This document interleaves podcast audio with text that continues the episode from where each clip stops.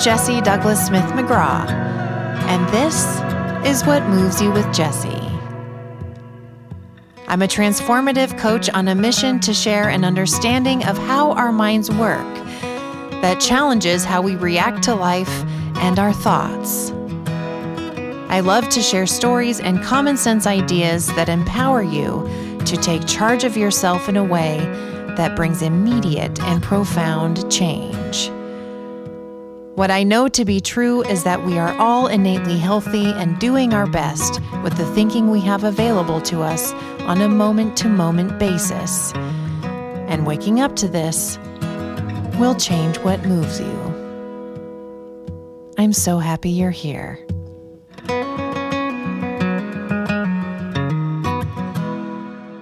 Hi, everyone, and welcome back to What Moves You with Jessie. Today, we have one of my most special guests who has been on the show before.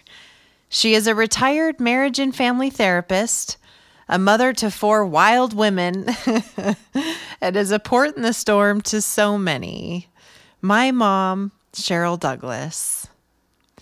If you haven't heard us in conversation before, you'll find that my mom has a very humble way of sharing her deep wisdom and insights, and they're always served up with a side of humor.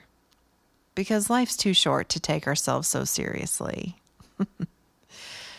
In today's conversation, we take a deep dive into what it means to love unconditionally without judgment. And I think you'll love what came forward. As always, it can be eye opening if you're willing to take a look in the direction we're pointing. So, without further ado, here is the ever so wonderful Cheryl Douglas. Hi, Mom. Hi, Jess. How are you doing? It's been a busy week, but I'm doing great. That's good. Yeah. Thank you so much for coming back on the podcast. We've missed you. Oh, well, thank you. Anytime. so today, I actually reached out to a very avid listener. Oh. Because, yeah, um, because I knew she would really love to hear from you. Um, you know, I, I know that she, you know, really loves hearing from you in general. Mm-hmm. And, mm-hmm. uh, and I thought it would be fun to ask her, you know, what is it that you would like to hear from us talking? Mm-hmm. Mm-hmm. And, um, she referenced um, a, a hotline call that came in from the rabbi that I played a couple episodes ago.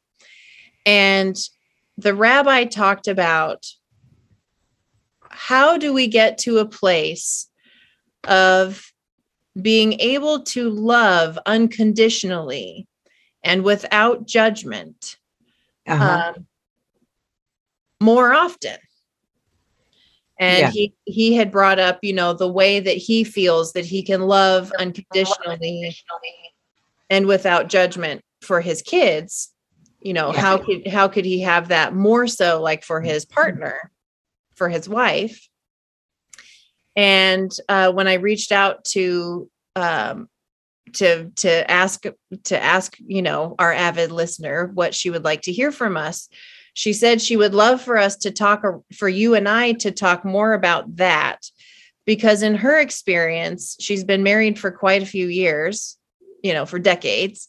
And she says with time, as she's gotten older, she's been able to experience this unconditional, non judgmental love for her husband. And she said, I, you know, she was saying it may be idealistic, but seems to me that there's a potential for that to happen at any phase of life. But I know for sure in my experience, it does happen with age. Um, but she kind of just wanted us to talk around that. And I thought that was fantastic. Are you are you open to talking about that? Well, sure. With anything I know, and I'm ready to be a student on anything that I don't know. Sounds about right for me too. So let's go on the journey together. okay. Um so let me see here what kind of comes up for me first is let me ask you what is your personal experience of um and what is your experience in partnerships of of of having that feeling of non-judgmental unconditional love does it feel like it has become easier for you with time and with age or what what, what does that look like to you well i think with more understanding about myself it's it's um i'm I'm certainly no. i think with father greg i love what he said there was a oh, so much of what he said in your podcast before but it's i truly know when i'm derailed out of my heart when i'm judging and then the embarrassing thing, so, so embarrassing.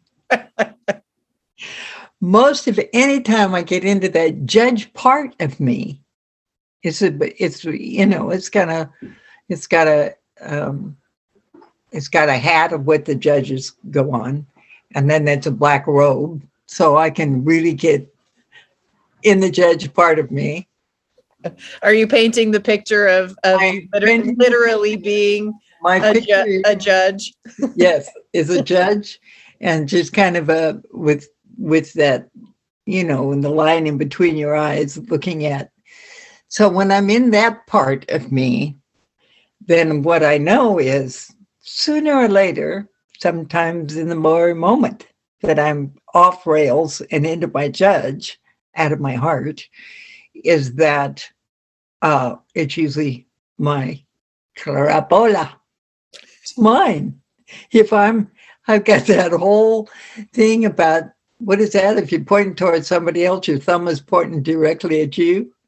You know that picture of it's kind of like a gun. You're pointing at somebody else. But anyhow, so then I start going into, well, that's probably something about me that I don't like about me. So it can be a growthful experience. So I just start uncovering of well, what am I judging about me that I need to shift and stop judging about? Uh, it's not not about anybody else. Um, sometimes you like your partner to um, change a few behaviors here or there. Usually, for me, it's not a character of somebody because that's behavior and character can be different. Sometimes we have bad habits, whatever it is. But but mostly this is when I'm in my full heart. That is when there's absolutely no judgment of anybody, myself or others. Because how can you judge? Everybody lives these different lives and they are where they are. And that's about it. I love it. That's about it. well, if you have another question about it, I'll, I'll dig a oh, little. Oh no! Oh, absolutely! No, no. I no, I love it. Um, I giggle because I think it just reminds me of Grandpa when you when you say little things like that, and that's about it. that's all but, I have to say. That's all I have to about, say about that. About that. but what I think is so insightful and will be so helpful for everybody listening is that that's kind of a that that that kind of flips judgment on its head when you consider that when you're judging somebody that you're actually chewing on something of your own like you're looking at something of your own that you're not mm-hmm. what did you say that you're not accepting or that they're but you just basically said it's your own crap that you need to work through yeah Right. That I need to work through and get settled with. And some sometimes it's as simple as I'm in transition about doing it. I'm in transition about about um, about resolving something. I haven't gotten there yet in myself, and uh, so I haven't problem solved them. I haven't figured out in myself, and you know you have to let those thoughts go and all that but sometimes it's just something that i'm working on it myself and I haven't resolved it yet. So that's one thing, you know. So then I, I'm judging it that I haven't finished it yet. I haven't gotten on my feet about it yet, or or I don't have enough thoughts about it, or then it's right in front of my face and I'm making all kinds of projections. Yeah. Right. Yes. Yeah. Yeah. I was just talking about this with a client the other day where she was talking about how it felt like this is what you're saying about when we when we're having judgment for our partners or well we'll just stick with partner or relationships. Right. Um when we're when we are in that place that it that it is just kind of uh, whatever we're looking at like you said is pure projection of whatever's going on inside of us. Exactly.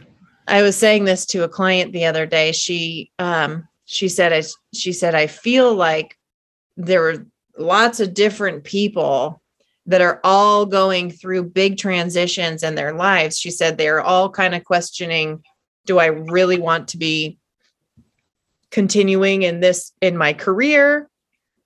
Or you know is the is the career the okay thing but i'm wanting to change my job? She just said everybody feels like they were they're really in upheaval.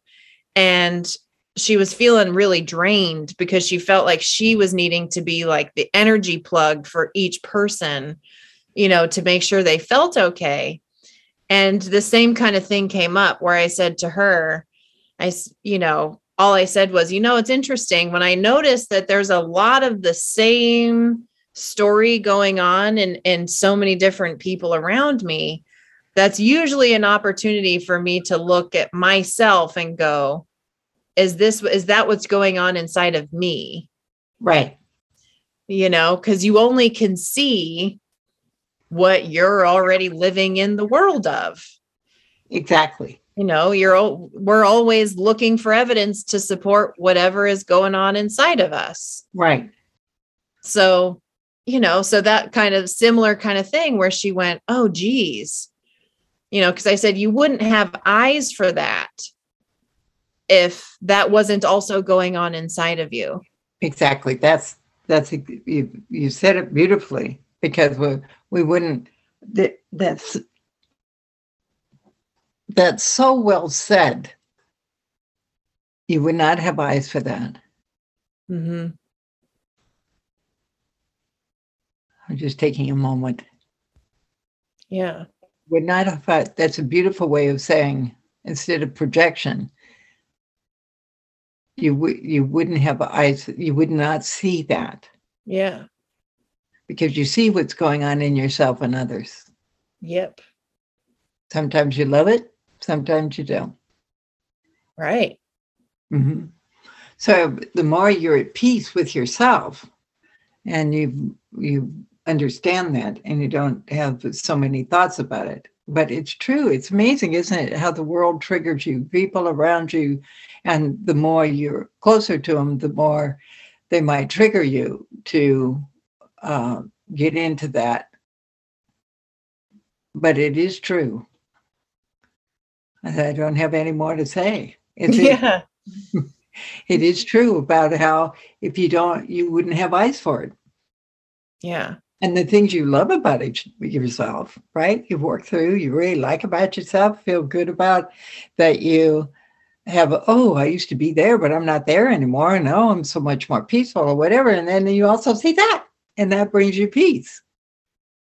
Yes. So, yeah. So, Mm-hmm. And that's the same. I've been feeling that, you know, I, I noticed that even in my marriage with Mike, where, you know, we go along pretty smooth. And I think it's because, you know, like we can each have our foibles, but it's been an interesting thing.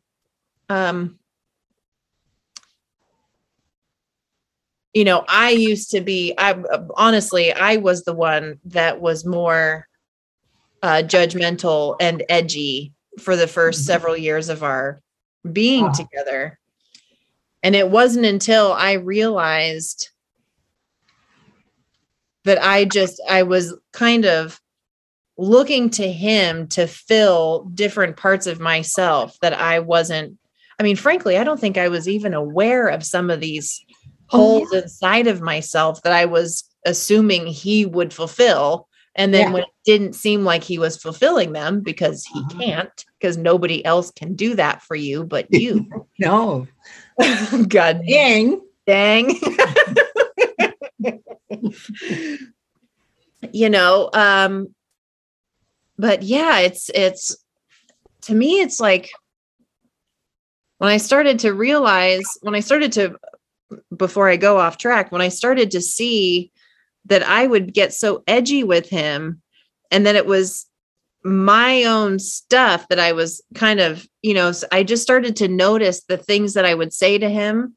And there was always kind of a, a typical story to it. Mhm. And uh, man, it wasn't until I realized that I was the one that was constantly saying the story and reacting to my own story. And he actually had nothing to do with it. I'm I'm grinning at you because it's so true. It's you were on your own stage and he was just in the audience watching. Well, what's this? Yeah. Yes. And he gives you such a wonderful presence. He's present, he loves you dearly, and he's stable as heck. And so wherever you're going through, he just is there, you know? Yeah. And Right. Funny. yes. Do one liners. So funny. exactly but yeah it's like these days because the because of that awareness that it is my responsibility to take care of myself it's interesting because the things that maybe beforehand i would judge in him i'm so much more lighthearted about you know it's almost Mhm. like the things that we kind of run into um I can just again I there's just all there's only goodwill in my heart because I know it's my own you know I it's you know it's just I don't know how to explain it. It's just that I don't have um my eyes are so set on myself as far as my behaviors and having that taking that responsibility that again it leaves my heart wide open and and it's our natural state to be in a state of unconditional love Mhm. for ourselves and for others and so when you're taking responsibility for your own crap all you're left with is that unconditional love feeling That's in my experience. said. Yeah, because all those things basically, those things basically, I think about Galen, my husband, and I think about all those endearing things that he does. Sometimes I see the socks on the back of the the back of the couch. You know, and I thought, all of that stuff doesn't mean anything. It doesn't matter. It's in some kind of endearment place because of because I see it through different eyes. You know, and I wasn't really annoyed with it before, just to kind of have glad of it. But most things that usually bother most people. Um, but it's true. I think that's the goal, isn't it? To find them endearing whatever the wherever they are to find them endearing in some way because you're just focused more on um, evolving from your own stuff and then so what's only left is just kind of an endearing thing for the other person like you said a- an open heart.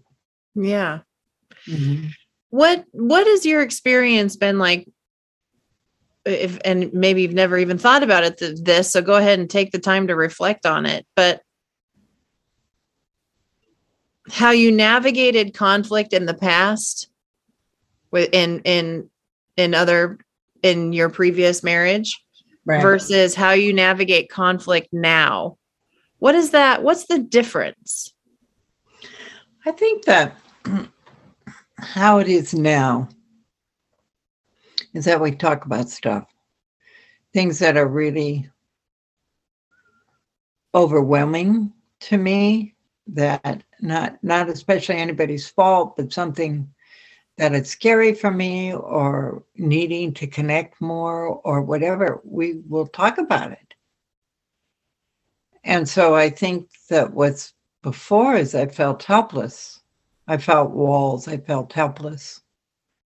And um, and so because there was not a lot of discussion about deep things, you know.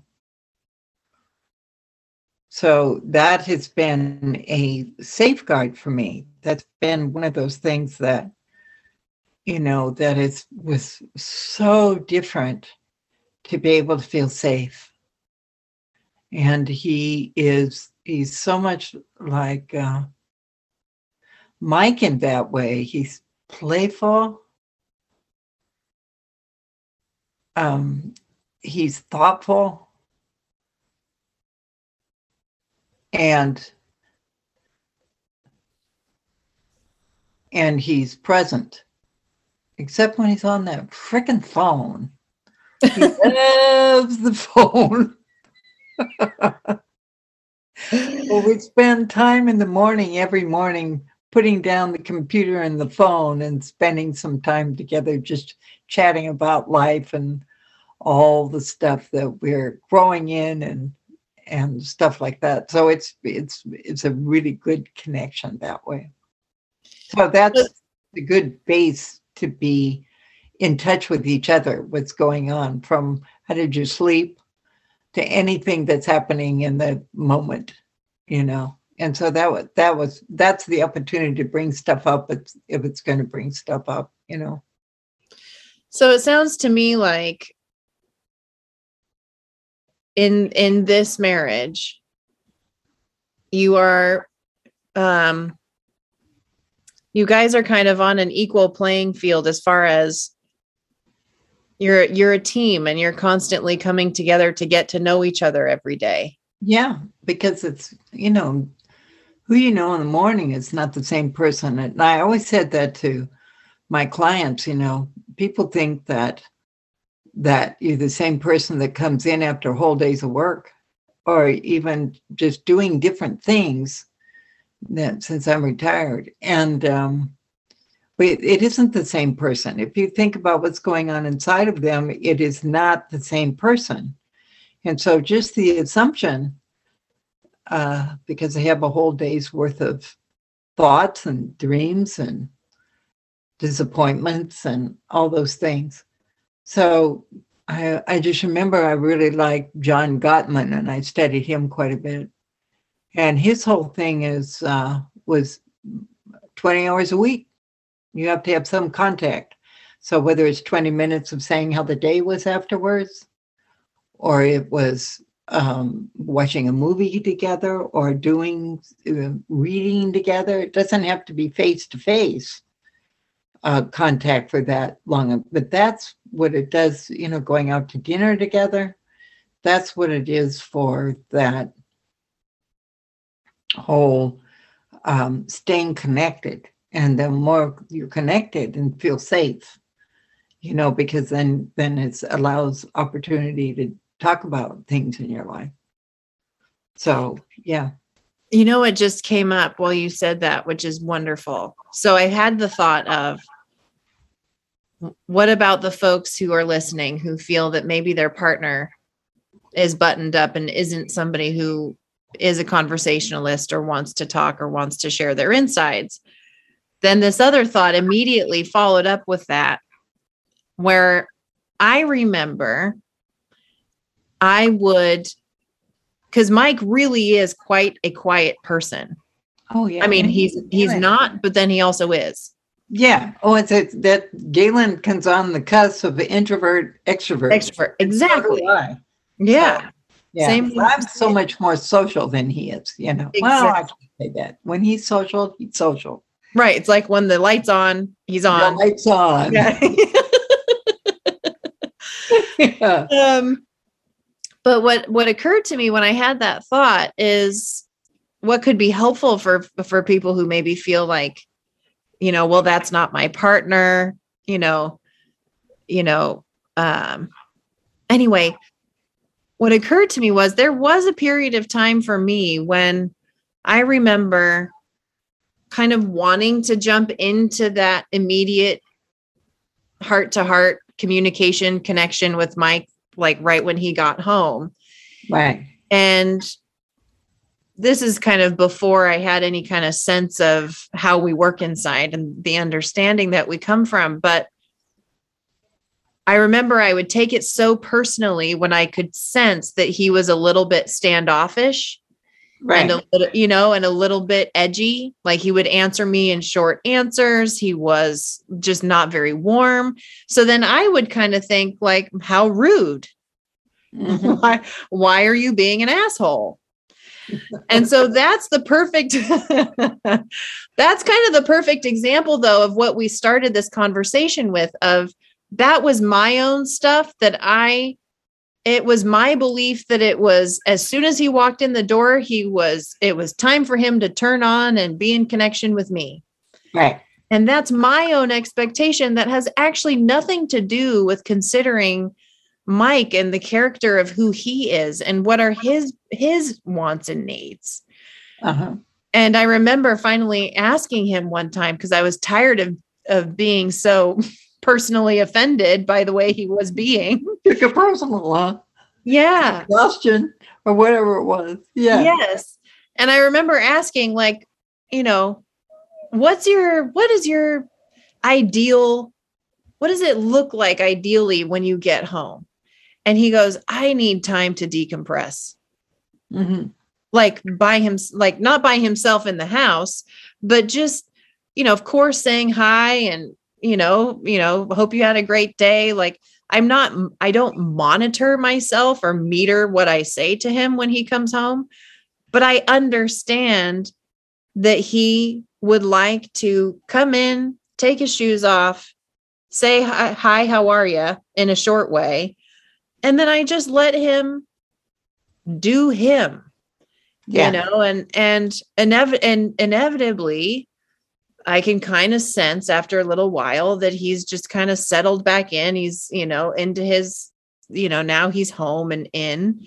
Mm-hmm. And um and uh and and then that's kind of when I might start asking more questions and he's more communicative. Yeah, he's more available, really. Right. Mm-hmm. I've also learned about Mike that something could happen in his life and it takes him a couple of days to want to just bubble on it inside of himself. Mm-hmm. like if i inquire he'll he'll he'll share to a point. But in the old days he would say to me like 3 days 5 days 7 days after something happened for him he would share like these details of of some story. And i'd go why wouldn't you tell me that I would have loved to have known what was going on at the time so I could support you or whatever. Yeah. And uh and again, I would almost be personally offended. Like what am I doing wrong that he's not coming to me? Is it, you know, is you know, I would just I don't know, I would get into my own taking it personally until I realized, oh my God, that's just his process.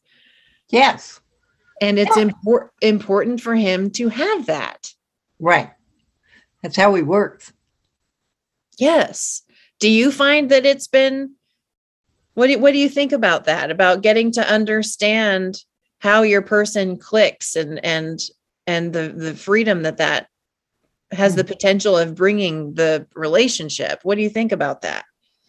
I think so, that's really it's just about the rhythm of both people, and I do think that you do readjust to each other. I said on a television show, and I can't remember, but it was funny the way they said it. It wasn't especially funny, but I thought, thought oh, you form each other, you readjust. Um, and and so the yes, it's like the the thing that's interesting for me with Galen is that because he's not as much detail as I am, like I used to say to him, and I said it before, but I just kind of let it go, that his, I really built a roadmap in my head when a client or clients would come in and tell me their story. So I would ask I would listen to the details, and if I didn't think I was getting all the roadmap, then I would put in, I would ask to get that. And so I was really detailed because I wanted to make sure I could help and hear what they were really saying. If and I kept telling every one of them, "You're smarter than I am. I'm good with questions, but you have all your answers, and whatever's getting stuck between you and now I say wisdom, I said it's this beautiful inside that you just can't get right to once we get the stuff out of the way, self judgment and all that kind of stuff. Anyhow, and so coming back to that, that he will tell me in time in two or three days, or sometimes it's a couple of months later, about something that's really detailed that wasn't a big deal to him. But then he kind of remembers it and finishes it, you know. So I said, wow, I would like to have known that detail a long time ago. But that's kind of what, but it's kind of like it's it's a if it's a big thing and he's really tired, then like he when he rides his bike and he does all these different things that he's really quiet not hungry nothing. He's really quiet sits really quiet. Um, but i'm like that. I mean i you and i will talk for quite a long time about a certain issue or uh, the podcast or whatever and i'll say that i can't talk right now. I, I will tell you when when i've recovered because it's it's a it's a, a real strong connection and so it takes energy in the connection. So, um, or you so can walk somewhere. Yeah. So you're saying same thing. So you're saying that, um, so people kind of understand what you're saying that when you have a lot of energy going out in connection, like when you and I have our long talks or, or mm-hmm. like doing this podcast, Mm-hmm. Afterwards, he will ask you, "So, what'd you talk about? How are yeah, you?" Yeah, and yeah. you'll say, and you'll say, "I, I actually just, I, I need, I can't talk. I, I'm out of juice."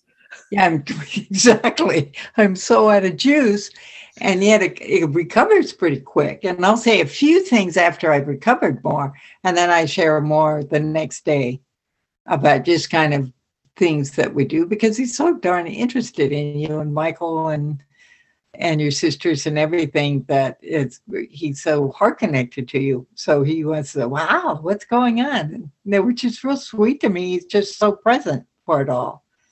yeah. Know? Yeah. Yeah. Something that just occurred to me that um I think is really helpful and what you and I are both kind of describing is staying curious to understand huge. Absolutely sets me back in the chair. I am so curious, I wear myself out.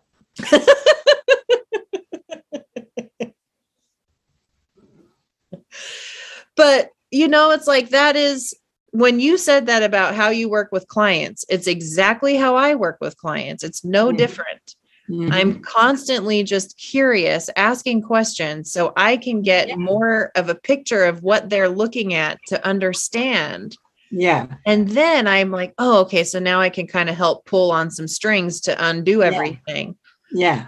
But there that goes with everything, whether it's your mm-hmm. partner, your coworkers, your boss, if, yeah. if the more that you can kind of just be start becoming aware of that judgmental voice and and honestly just not identify with it you know you could see it and go oh geez i'm starting to get judgmental. Yeah. That yeah. must mean i need more information. Yeah. About myself or about the other person you know? What do you think about that?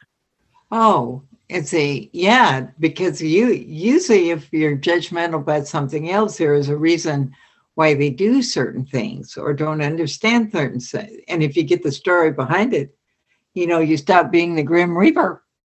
Because it goes from judge to the Grim Reaper. yes. That's a sorry, sorry sight. Nobody wants the Grim Reaper in their house ever. but that's it. The curiosity really when you understand, you don't anymore. At least I don't. Yeah. Yeah. Yeah. Because even if, in my mind, it's like, even if somebody has behavior that doesn't fit for you, it goes against your values, um, mm you know, goes beyond your own boundaries, any of those kinds of things. In my experience, when you have an understanding of where it even came from, right? Um, then it just it just opens up a whole world of possibility of of kind of falling back into heart connection and being right. able to kind of go oh well now i see why you did yeah. that. It, it makes sense. Because it makes sense. Yeah really makes sense. Even if it's bizarre behavior. Yeah. That is so true. And in this world, with all the chaos going on, and and we're we're doesn't matter where we are, what what our beliefs are, anything, but it just it's it's so tiring. But there's but people don't ask each other why they do certain things or how they get the when I was being trained all those years before I got into private practice, never ask why is what came up. So instead of asking why, how did you get to that decision? Mm-hmm. Can really help get that. That kind, that's a nicer way. Instead of why, why is fine. You know, it depends on how the. But it's that. How did you get to that decision? Will get you give you the information that they decided to do that. Yeah. So, um, and I ask why a lot on things because I just do shortcuts, especially people that you know, you know. But um, yeah, just like little kids. You said. well, it's all right. Well, it's just like little kids. If you think about it, when they're trying to figure out how this whole thing works, all of us when we were little, constantly, why? Why? Oh, why does why it do all that? the time? Why do Let me tell you, your older sister was the worst. And the way my, my mother said, your grandmother said, just ask her what does she think. And I'm telling you, now she tells us all the time what she thinks. I love it. Exactly. Yeah. You certainly know where she's at. Right yeah you know. Anyhow, so it's a but and it was so interesting. It was around two. Well, why? Why? Everything that came out of her mouth, I said, "Well, you what do you think?" And then she told me. I love that. I know, isn't that it? It's it was very because whatever I was saying wasn't as important because that was that wasn't fitting for her. So when I asked her why, then she'd say what she thought, and I said, "Well, that's good. Well, that's good." Yeah, you oh. can you can have ideas, you know. Yeah. Really cute. I have another client who was talking to me about her son who just he's going to um, Montessori, which is what I went to, obviously. I, I loved it. I love it. Yeah, me too. I loved it too. Mm-hmm. But you know, as it works, right? He he's now five. So awesome. and he's kind of he's getting into I can't remember what grade that would be, or or if that's that's uh, kindergarten, like kindergarten. That's kindergarten, right? Yeah. So he went from being with his little sister and being in more of the preschool age group and being the oldest. Yeah. Now been transferred. He's still on the same campus, but he can't even see his sister because he's kind of at the upper part of campus, right? Yeah. So he's now in like a different little building and he's the youngest. And the way Montessori works, right? You end up being clumped together with several grades at the same time. So I oh, think he's in there with yeah. up to like first and second graders in the same yeah. classroom. Right. And he is the most tender, just the sweetest, most just wears his heart on his sleeve little kid. But she said ever since he's been transferred to this next you know being now that he's the the the small fish in a big pond um he's getting he's feeling pretty insecure and he's and he's kind of acting out a little bit you know he's yeah. he's he's getting kind of mean with with yeah. kids mm-hmm. so how I kind of helped her navigate that is I said, well, because now he's starting to say he's a bad kid because I think it's to the point now where he has to kind of hang out with one of the teachers during recess for for like a week or something. And so oh, yeah. I know. So now he's, you know, he's starting to say things like I'm a bad kid or I'm a mean boy and to his mom and she's like, "Oh god, what do I do about this?" because he's not. Yeah. This is just his behavior that's coming out, right? Yeah. So I said, well, number one, which I think I, I'm sharing this, I'm, you know, wisdom is guiding me to share it, but I think part of it is that it totally relates with working with adults also. Oh, yeah. Um, that I said to her, I said, number one, you know, she could really see that he's really worked up inside of himself. Sure. Sure. You know, and and she had a parent teacher conference and the teachers were sharing how he's having a hard time sitting still and learning and stuff and my the woman i my client with through all the work that she's done with on herself working with me and stuff said the most fabulous thing to her to the teacher and she said i don't think until he feels more safe and and settled socially i don't think he's going to be able to do very well academically exactly and I said to her, I said, well done, mama, because what she could see is because the social part, which is so important to all kids, so yeah. huge. Huge. Because that is so difficult for him right now. And he's starting to have so much, you know, and I shared with her, developmentally wise, five years old is literally when that concept maker comes online and you start to actually have judgment and believe it. Yes. About yourself you yes. know Yes. And so she was like, "Oh God, I'm so scared. I'm ruining him." And I said, "No, no, you're fine." you know, and I, I said, with what you shared with the teacher, I said, look at fundamentally what's happening there that you did such beautiful work with. You could see he's so worked up inside of himself that there's no room inside to even, you know, hear new information, no bandwidth to even navigate you know having patience if if he can't if he's having a hard time learning you know. So i said number one remind him that he is a good kid having a hard time exactly yeah there's his whole personhood is fine he's just thrown into a completely different environment yes yeah, that's it. If to go from the oldest that can be more in charge in some ways to the youngest, where everything is as big around him and he, he isn't in the same role, is really throwing. Yes. Really throwing. He'll be more flexible when he gets used to it, but it'll be a while. You exactly. know? Exactly. It'd be neat if the teacher would ask him about just about the difference for him and really get into a trusting conversation with him, you know, build a lot of trust with him. Because yeah. I mean, you've got a little wise person in there. Exactly. I mean, look at how much look at how much we all fuss about transitions sometimes. And the, even though we grow from it, um, it's not easy sometimes. Absolutely. Mm-hmm. And i think it is so important to remember that for any any of us. Like when i was sharing this with my client she was like my god i could even be thinking about that about my husband when i'm feeling like i want to strangle him. You know? Oh no he's a good person having a hard time.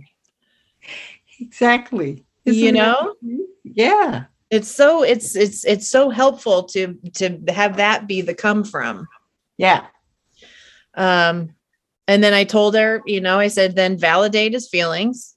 Mm-hmm. Tell him, you know, I totally, you know, just like what you were saying, mm-hmm. you know, tell me about your day and why was it difficult and and say I could totally see how that would be hard. And yeah. I said, because when we feel validated, when we feel seen, it helps our jets cool inside. Oh, it does. calms you down. You have the connection because you're seen with that other person. Yeah. And I think that's the whole, isn't that the whole thing about relationships? Seeing our children, seeing each other. It's truly about being seen. And really, when you see the other person and and they see you, then there's less judgment also. There's less judgment. Exactly. Mm-hmm. I remember I said to, well, I'll finish my story with my client. My last piece was just that I said, and once his jets are cooled, ask him, what right. do you think could be helpful for you to mm-hmm. What could what how do you what do you think would be helpful for you to to to reach out to you know Susie on the playground that you've been wanting to be friends with mm-hmm. or how do you think you could ask your friend for the soccer ball to play soccer with him as opposed to just taking it and running the other direction in hopes that he'll run after you when you know yeah. you know because that's kind of where his behavior is right now. Right. and she said god i never even thought to ask him about what he thinks he could do differently. And i said yeah because he knows it's his world. Yeah he, he doesn't know that he knows. Yeah he's the only one that knows. And once he understands that he's being seen and cared about, then he'll come forward with more stuff like that. And that, that's a that's a really gift to problem solve yourself when he gets older. Yes. What could I do about this situation? Exactly. And not feel so helpless. And, uh, exactly. and be mad because you feel helpless. Exactly. Oh that's what I was thinking too. It's so empowering because, you know, now, you know, I said, fast forward to him being 16 years old and he's at a party where things are going on that he doesn't feel right about. He will feel empowered to to tap into himself and go, what do I want to do? Do I want to stay and be around this or do I want to go? Right. And he'll feel the freedom and the and the sturdiness to be able to mm-hmm. leave and just say, this isn't the right fit for me. I'll see you tomorrow at school. Right if that's what's you know as opposed to the peer pressure and what's possible there it's interesting because Galen said that he was surprised one time when there was a lot of drinking going along with his friends. He ended up being at a, a place of uh, with some really close friends, uh, drinking a lot. And uh, somebody asked, um, in fact, I was a I was a yell leader with him I think they call it cheer now, but I was a yell leader with him, David, in high school. And uh, and somebody asked David, and he's something, and he said, "Go over and ask Galen. He's the Christian here." And he said it surprised him. Galen said it surprised him because he was making a decision not to get all um, he, he didn't go to a lot of parties because of the, of the alcohol and and he said I just didn't that wasn't important to me at that time and it, it wasn't like they couldn't have a choice to do that but he said that just wasn't important more um, more connected talking more you know and he said he spent half his life like that even when he was in the air force that oh let's go have a you know and they said, Why don't you ever come, McCord? And he said, It's just just not my path. But it's not my, you know, just to sit. And uh, so he would relax doing something else, you know, go skiing with himself, go, you know, whatever it was to to re, to relax. And so I think that is the it's kind of that you can you can march not to your own drummer um, because that isolates you. But Mar- he said, march to a different drummer, you know. So that's that whole thing about kind of knowing yourself and being able to problem solve. And what, what, what do I do? I want to stay here? Do I want to, or uh, I want to be more social? You know, I want to be able to belong but do I have to do everything else everybody else does to belong? You know, but it, it's a wonderful thing to ask a young person. I just remember I go back to the story a lot, and and that whole thing about when you were two and you said, I need you, mom. You were sitting on the couch and I said, How do you need me? And you said, I I want you to come over here and sit down and I want to stand sit on your lap and I want to put my hands on your cheeks and I want to tell you and I want to talk to you about things. Just talk to you. I just want to talk to you. Mm-hmm. And so uh, that's, and it was amazing. And it was a simple, how do you need me? How specifically? So that was two years old. And I, I, it was one of those things that I have no idea why that came out of my mouth. you said you were, how specifically? Yeah. You told me exactly how you wanted it. And then it was such a wonderful time together. It wasn't hours and hours. You know, little two year olds are chatting about their lives and what's going on, and then they're gone. So it was, but the moment of really being seen, I think that's what you were head, you know, because there's always things to fix and wash and dry and this and that and busyness, you know. So it, it was such a wonderful thing to me. And so that's you've been doing that all your lives. I love it. And you ask everybody else. Yeah. but it is about turning inward and knowing yourself. Yeah. Yes. Mm-hmm. And to bring that back around to the relationship idea, you know, and the initial question that was brought to us, and how the rabbi had said, you know, there's this unconditional love without judgment that we have for our kids. And then when it comes to our our relationships, it's it, it can be different. And I think like what you just talked about, how you, you know, because of that kind of natural, unconditional love feeling that we have for our kids, mm-hmm you know, you, I at two years old was like, you know, saying that I needed you. And you didn't even bat an eye to go, okay, well, how? And it's like, how, you know, that is also possible within our relationships as adults. Right. You know, it's, it, that's where it kind of goes back to that curiosity of, you know, coming from what's occurring for me to say right now is is you know it is so helpful to understand moods mm-hmm. it is so helpful to understand that we all have kind of the same script that happens over and over again when we get into a low mood so the more you start to notice that in your partner you know like my script that i get into when i'm in a low mood is typically around oh, I don't, you know, I don't know if I'm cut out for running my own business. It just seems to be, you know, I have moments of it's really easy, but then it seems to get really hard. And maybe I should just, you know, go get a normal job. And Mike used to try to help fix it or convince me that that wasn't true. And until I, when I mentioned this to him, where I said, you know, what I'm noticing is that all of us human beings have the same script that we go back to when we're in a low mood. Might be there, there's a few scripts that we pull from, but we typically kind of go to the same script. And the more you can notice that, then it's helpful so that way you can have that understanding of, oh, they're in a low mood right now. So what can I do just to be supportive, to just, you know, again, that's that validate their feelings. I think, yeah, the, it's, uh, I call it a fallback. Yeah. That's my fallback. Yeah. And so, so, but wasn't it cute when you asked Michael about that? Do I sound like I'm always fussing about something?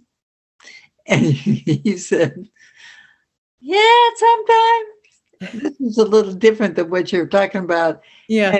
He, he said, Well, how is that for you? And he said, Well, I just feel sorry for you. Yeah. and, was, and he didn't take it on. But that's a little different than what you're saying. Is that the fallback is that we get start getting um, going into ourselves and you i like it when you say feeling insecure yeah or or like everything's too big i i talk about it well i've just hit the age of three and yeah. everything else seems just too much you know yeah. yeah and then i know that it's time to rest give it a rest give your head a rest give your thinking a rest yes you know? yeah and since i have said that to him when he notices the same script coming up, he doesn't engage with my stories. He literally just goes, I'm sorry. It is a hard path you that you're on. Yeah. And I'm telling you, it melts, it melts all of my story so quickly because I feel seen, I feel validated, and now I'm back into feeling sturdy to move forward. Yes you know and it's and that's also that's falling back into that unconditional love that we can have yeah. for our partners no matter what's going on you know it's like when we don't get hooked into their behaviors and you start to kind of see oh that's what happens when they're in a low mood. Yeah. You know you know it's like what how i told my client about her kid you know i'm not saying you have to do this for your partner but when you get into that place of you know remembering they're a good person having a hard time. Oh and here comes that script you know it's you know uh, colleagues of mine that that are in the that do this same work they work you know it's a husband and wife and they work together and the husband's low mood script when he's feeling overwhelmed and insecure is he turns to her and he goes i want to divorce you but not in, in marriage but in work work life he goes, I want to, I want to divorce this. I don't want to do this anymore. Uh-huh. And she said she used to jump in there and be like, well, this is what we've built together. And what can I take off your plate to make you feel better? And, and all of this stuff. Uh-huh. And then when she realized that's just his go-to fallback script yeah. when he's in right. a low mood, she goes, yeah. "Oh, now I just go, oh, you know, man, I I understand it's hard. I'm so sorry what do you need to go to take care of yourself and it just melts away oh know? yeah it's just so validating the underlying the underlining thing about just it's real hard right now that melts it's interesting it's never on top is it it's usually listening with a third ear under yeah. you know and not responding to what you're listening to a lot, but listening to what's underneath. Yeah. Hmm. What is it? It's in Murphy's Romance when he tells her to take a different tact. Oh, Remember wow. Very end, he tells her, take a different tact, Emma. You know, and so she comes around in a different way. And I was thinking that that's what it is. You take a different tact. After whatever you've done forever doesn't seem to, they still come back once in a while to that. Yes. Mm-hmm. Yes. Need a rest away from it all. Yeah. Mm. Could be 15 minutes. Yeah. Mm-hmm. Yeah. Wow. Well, this has been a wonderful wonderful conversation. We kind of went in different ways. I hope I hope it was helpful for folks that were, you know, yeah. kind of and you know, kind of considering this. But I think it's just for me, and then I'll ask you what you think. For me, it's it's having more understanding about how you work right. as the person, you know, kind of understanding your own moods and and and your own judgments and kind of taking a look at that about what is it that's missing inside of you that you, it's time for you to take responsibility for to pick up for yourself. Right. And then you know and then remembering that fact that we every one of us is is good inside just having a difficult time with whatever is available to us in the moment you know? We're right. trying to resource our intellect that is full of so much crap that gets us confused. Right. And so you know so it's it's um it's again having that understanding about your partner that you know just starting to kind of see them objectively where they're at mm-hmm. and then feel into the moment of like what what is you know I don't know. I, I think without getting into more detail, what's helpful, the biggest thing truly is, is like when you remember they're a good person having a hard time, that immediately makes you fall back into a, a feeling of goodwill and, and love for the person, no matter Right. what's going on. Exactly. Yeah, because that becomes the most important anyhow. It doesn't matter about the rest as much, you know. Yeah. Is that kind of what what stands out for you that you would want to do like a little Cliff's notes note about what we just talked? Is there anything that you feel like is important to be a standout takeaway for people? Well, I think that, and I love the thing that you said. I hope this is a question you're asking me. But when you said you don't have the eyes for it, what was that thing you said? You don't have the eyes if it's not a part of you yourself on the judgment. You don't you don't see it in somebody else. So it's more about a judgment of yourself.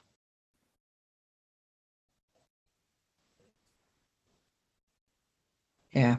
That is really important. I remember when I first brought this when I first brought this up to you before we got on today, you said that was like it plopped out of your mouth so fast. You're like, "Oh, anytime I'm in I've eh, you know, from what I've learned of in my marriage is, you know, it's like anytime I'm in massive judgment of someone else, it's my own crap that I'm not looking at." And you know, I mean, that's a huge takeaway for people. It really flips it on its head because every you feel so out of control when you feel like it's constantly the other person and how am I going to try to have them change their behavior? right.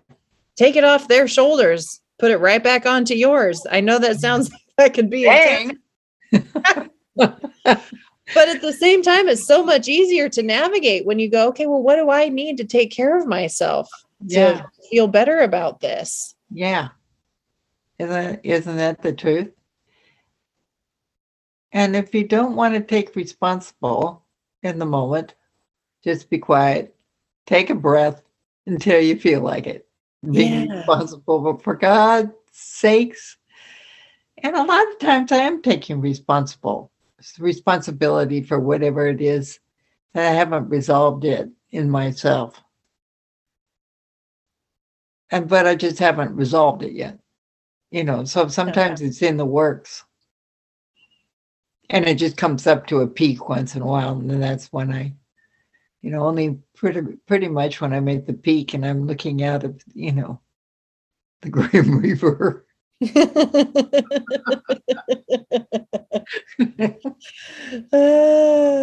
More the in a kind of way it's more the judge with the, the you know and it just it's not about getting rid of that part of me it's just about accepting it oh and thought here's my thoughts again let them go Yes.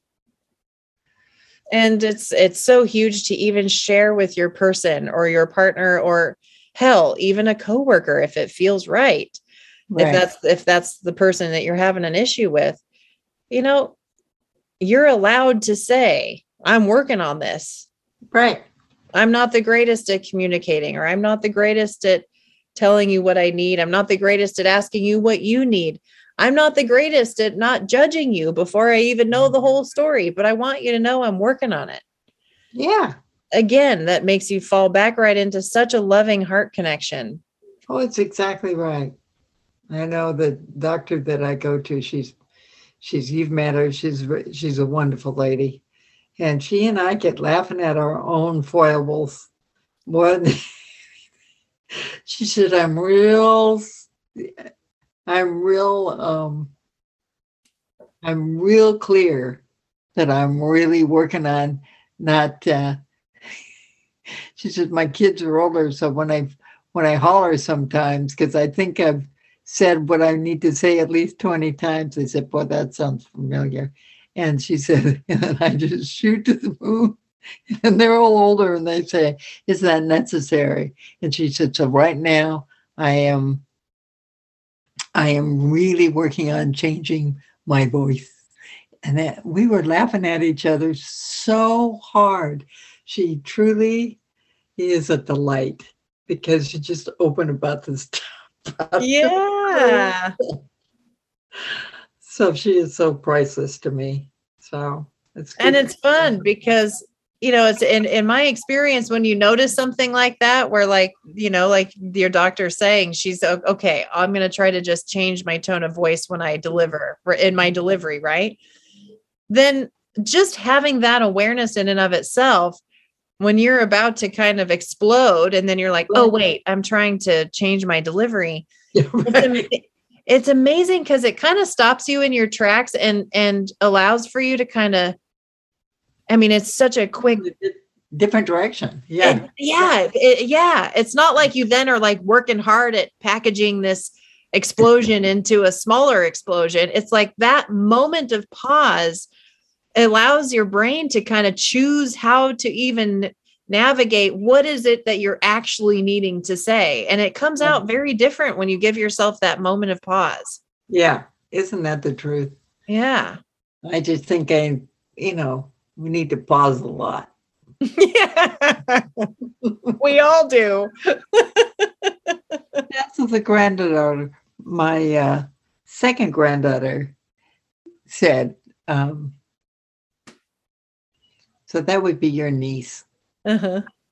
And she said, sometimes I just need to walk away and get a breath, calm down, and then come back and just discuss.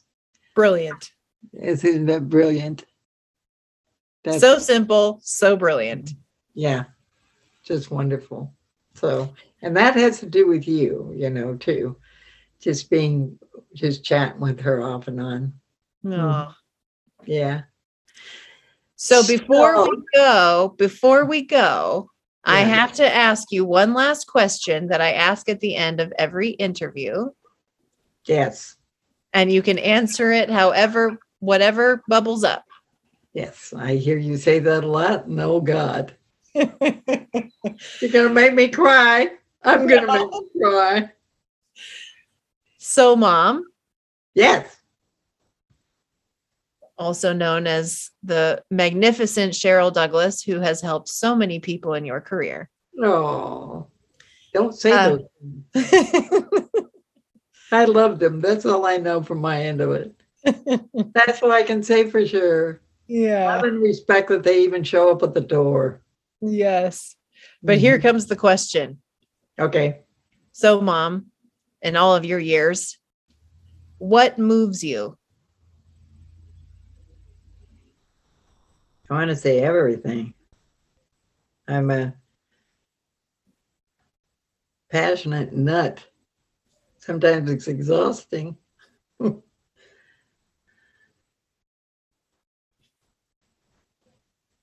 um,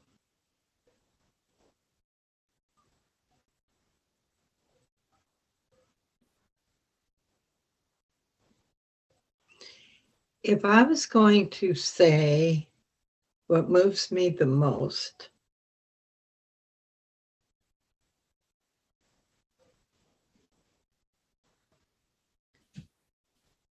is when I see in myself and others the capacity of love.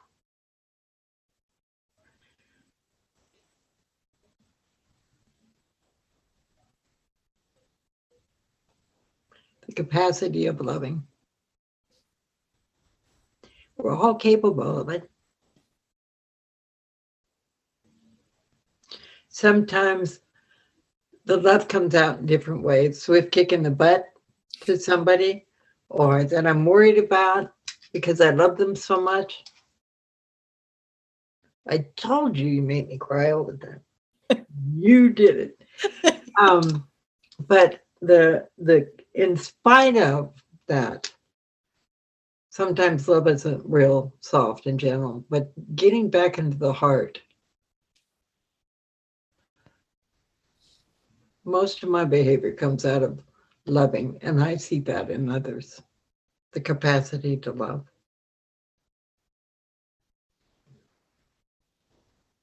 If that's a good part of me, I'll hold on to that because I sure can see it in others.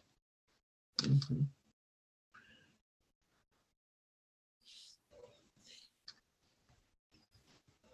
I think I think that, well, as per usual, you have rendered me speechless. So I think that's a good place to stop.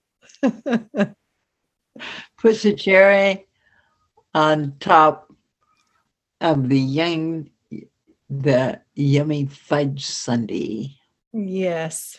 Doesn't matter who you're talking to, because it does go, makes you go inside about what you value, huh? Yeah. I don't need to say anymore. That's all I have to say about that. It's so beautiful, Mom. Yeah. A pile of tears. Thank you so much for coming back on the show and for talking about such a meaningful subject. Yes. Anytime, anyhow, anywhere, you got me. Always. I love you, Mom. I love you too. Bye, honey. Thank you for listening to What Moves You with Jesse. Let's stay connected. You can find more ideas and strategies on being human on my Instagram at What Moves You with Jesse. Sign up for my newsletter or learn more about working with me at whatmovesyouwithjesse.com. And please rate and review the show and let us know what you think and what resonated. I read every single review. They mean so much to me. You can also call in on our hotline with your thoughts on what resonated there too. It is always live at 818 646 JESS. That's 818 646 J E S S. What Moves You with Jesse is produced by Mike McGraw and Tinker City Music. Now, let's take a deep breath and give ourselves permission to live in this moment for what truly moves you.